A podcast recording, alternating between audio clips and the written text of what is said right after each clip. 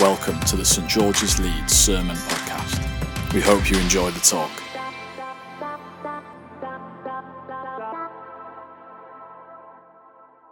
Jethro, he isn't one of the Bible's most beloved heroes. You know, your Davids, your Peters. Many here tonight might not have been aware of a character called Jethro in the Bible, let alone know the ins and outs of his story. So clearly my first job tonight is going to be to set the scene and tell his story. Then we can think about how it impacts us. Our story takes place at the foot of what the writer calls the mountain of God. The whole nation of Israel is camped in the wilderness near to this Mount Sinai, which is situated between Egypt and a country that God had promised Israel were to inherit. The camp is no doubt a loud and sprawling one. 70,000 men, so we can only speculate 150,000 people are here. And the mood is mixed, I think. We're fresh off the back of one of the most thrilling, rousing hymns in the Bible. That's Miriam's song that rejoices in the Israelites' rescue from Egypt. That's right, we're in Prince of Egypt time, when God used Moses and a bunch of miracles to save his people Israel from slavery in Egypt, both because of their salvation and the manner of their rescue, by a series of miracles, a flight in the night with a chariot race to rival anything in the Fast and Furious, and then the parting of the sea. Yes, because of what God had done and how he'd done it, this is a people with cause for celebration. I think the Israelites rode a bit of a high off all that for a while.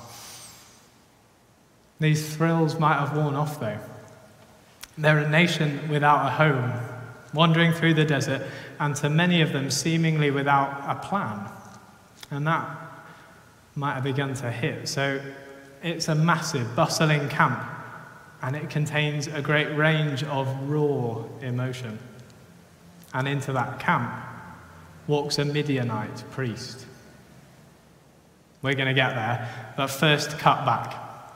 So before the whole Exodus had kicked off, we meet our leading man as he welcomes the hero of the story, Moses, into his household. His daughters had been tending his flock, but were set upon by rival shepherds.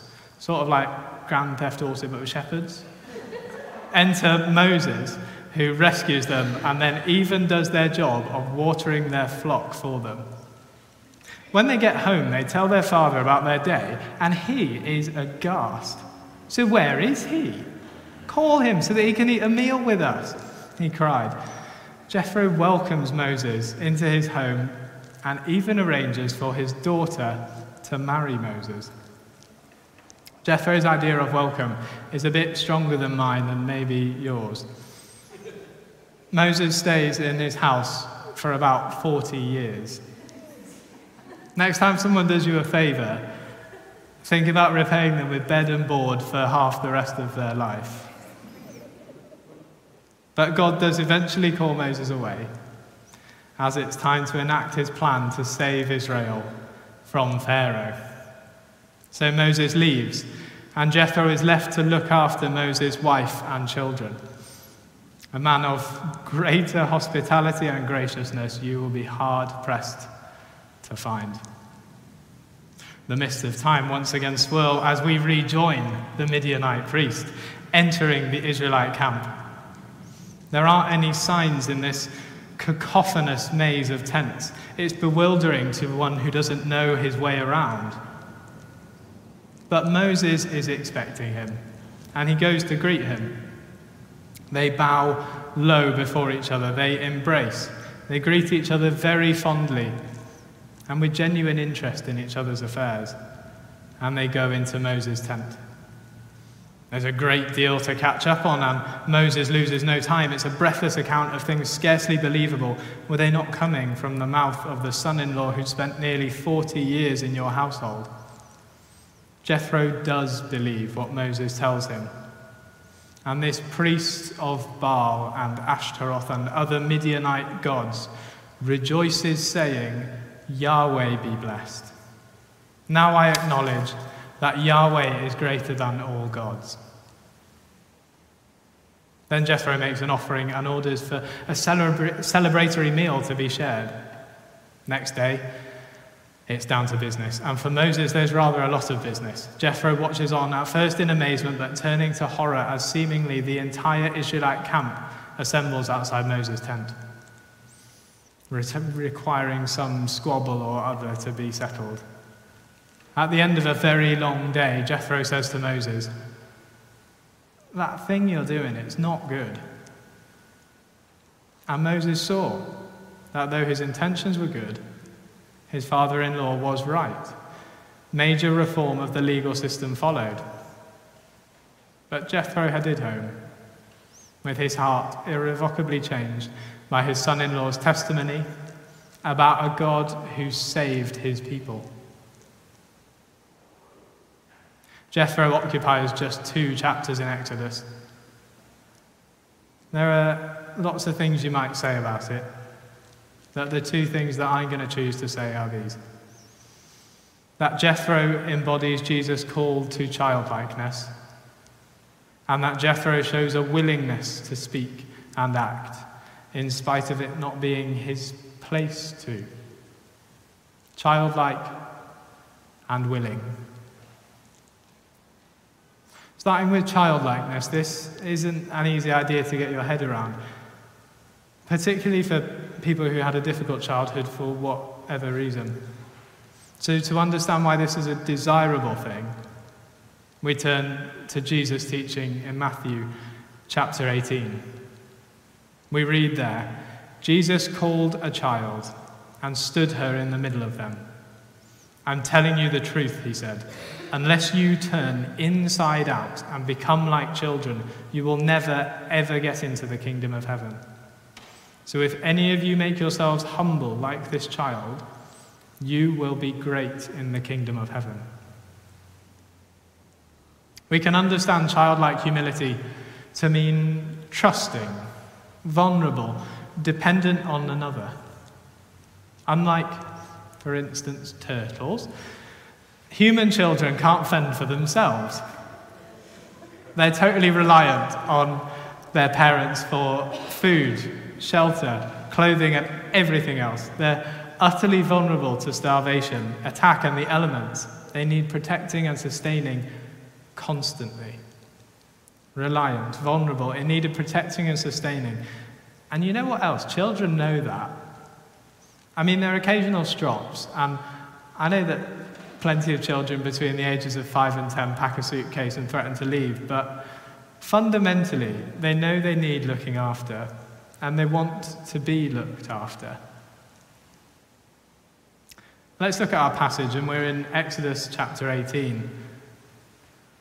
Our reading starts just after Jethro had arrived at the Israelite camp, and with Moses recounting the rescue of Israel from Egypt.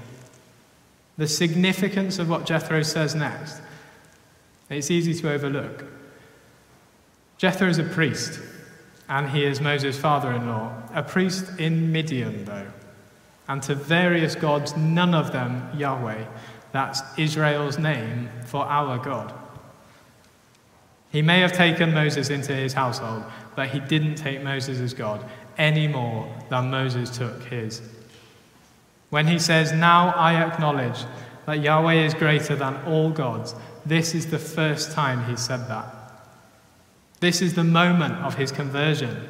In Moses' words, Jethro encountered a God who is faithful, who promised to save his people, and in an utterly remarkable way. He encounters a God of grace, and he wants in. Remember, there was a cost for Jethro, though. He was a priest, a man of standing in the nation of Midian, and his standing was based on his job as a priest. And his job as a priest was based on the worship of a set of gods who he just renounced. Like, this is scandalous. So in making this statement of faith, in accepting Yahweh as the God above any other and the one he would follow, he's throwing away his priestly position and putting in jeopardy his financial status and security.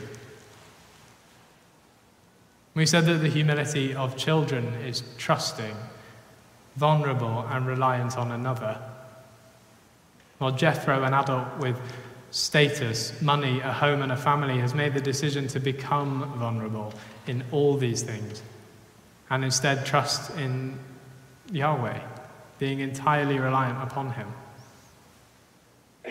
Jethro has made a decision that it is better to be vulnerable in terms of any worldly thing, but be reliant upon and live in the protection and sustaining of Yahweh, who is greater than all things.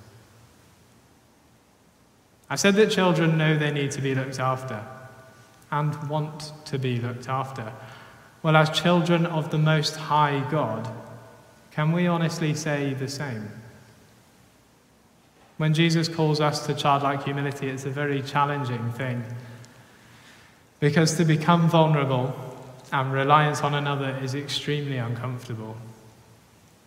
But see the joy that Jethro found in his humility. First, he rejoices, praising the name of the Lord. Then he gets offerings and sacrifices as an outward sign of what's going on in his heart. And then he calls all the elders of Israel to share a meal as he celebrates their rescue and his own coming to faith in Yahweh. Becoming vulnerable and reliant on God will mean a host of different things for different people. My encouragement is to let the Holy Spirit speak to you tonight and bring up something if he wants to. Childlike and willing. That was childlike, this is willing. Willing to do what? Willing from the first moment he believed to do whatever God called him to. We're in the day following his conversion now, and Jethro watches Moses at work. At the end of the day, he pronounces, the thing you're doing, it's not good. It seems obvious that being the sole judge and also chief priest and pretty much prime minister for 150,000 people wasn't feasible. That obvious to us, but it seems to have occurred to no one previously. For whatever reason, he was the only one who could see this problem, and he found himself in a position to say it. So he said it. I don't imagine this was an entirely comfortable moment. He may be a convert as of 12 hours ago, but no doubt there's a level of lingering distrust in the air because, well, that's ever so human, isn't it? There's also the reason he's there in the first place. Jethro wasn't sent for as a freelance advisor to systemic legal reform or as any sort of advisor to anything. He came to bring Moses' family to the camp.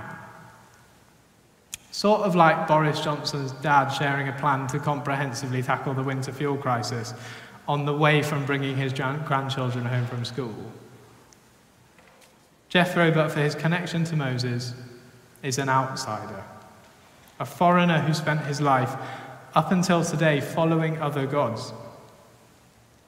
He's not held back, though. He came to believe in Yahweh yesterday, and today he is confidently speaking God's words and doing God's work.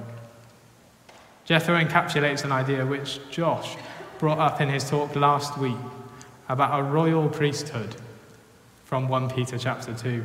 Writing to the Christians scattered across the whole of modern-day Turkey, Peter writes, "You are being built up into a royal priesthood." Peter's writing to many people and makes no disqualifications as to who is called to the royal priesthood. Some are called to leadership, a few to ordination, but all of us are being built up into a royal priesthood. Jethro's story doesn't culminate in his being made a priest in any formal sense, but he does appear willing to take up Peter's call from 2,000 years later to the royal priesthood. Jethro soon goes home to the country where he may no longer fit in, and Jewish literature tells of him bringing to Midian a message about a God who is above all gods. God had a mission for Jethro in Midian, and off he went. So twice in these verses, Jethro is willing to do what God asks him to. He's willing to speak the words that Moses needs to hear, regardless of judgment from those around him. And he's willing to go even to a place which might be uncomfortable. So how can we become more willing to speak for God or go into the world for God? Helpfully, they both start from the same place, and that's listening to God. We can't speak his words if we've not heard them. We can't go where he's told us to go if we haven't heard him say where. Don't stretch this analogy too far, but in a sense, God is like a radio. We can turn the radio off, but the channel's still being broadcast. The choice is ours whether to tune into it. God is always there for us to tune into. The choice is always ours. Unlike a radio, of course, what we tune into is personalised. Of course it's personalised. It's a conversation which we're one half of. When we listen to God, there's a weighing up of whether it's something that God is saying. It starts with, is that something that God would say? Because there are things that he simply wouldn't. If it doesn't fit with the God of the Bible, it's not God. And we ask God whether that is something that he's saying. That might mean involving others in that same question. What's for sure, though, is that God wants to speak to and through every person in this room. Something Jethro shows us is that we don't have to wait until we know a certain amount or reach a certain level. There are no levels. Just the church, all mucking in together. An example of this, which I was immensely encouraged by, was an experience my wife had at 61, the New Wine Conference we were just hearing about. Bex was minding her own business when a woman she'd never met said she had a word for her. She shared the word, and later, as Bex was praying, it helped to unlock something that she was thinking about. Fantastic that a word shared by this woman helped to unlock something she was thinking about. So Bex was really encouraged and went to find this woman who she'd never met before to say thank you for encouraging her.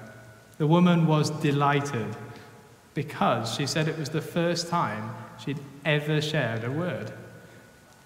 It's easy to slip into thinking that a chosen few get to do these holy things like listening to God and sharing words and pictures or sharing testimonies with friends and other people. But Jethro, the outsider, didn't wait to get stuck in or to say something which would help his fellow believers. And that marvellous woman at 61 didn't either.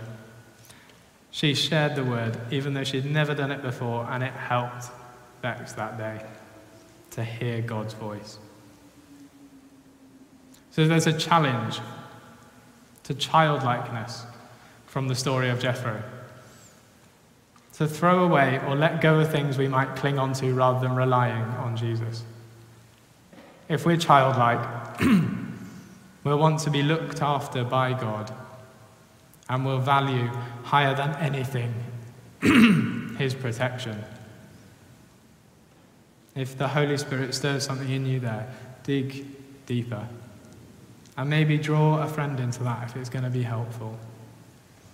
This call comes from Jesus, and it's an offer to have him pull away the flimsy canopy with which you're protecting yourself and let him keep you safe with him in his house.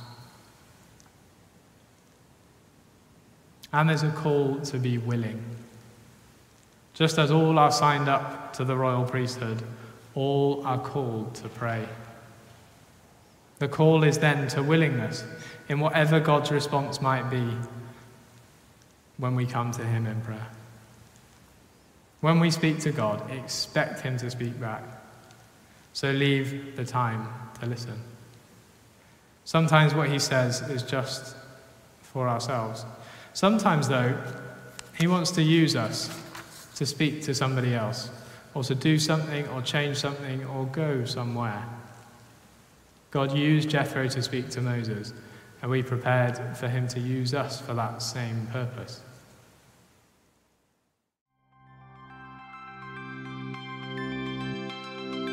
Thank you for listening to the St. George's Leeds Sermon Podcast. For more talks or information, visit stgs.org.uk.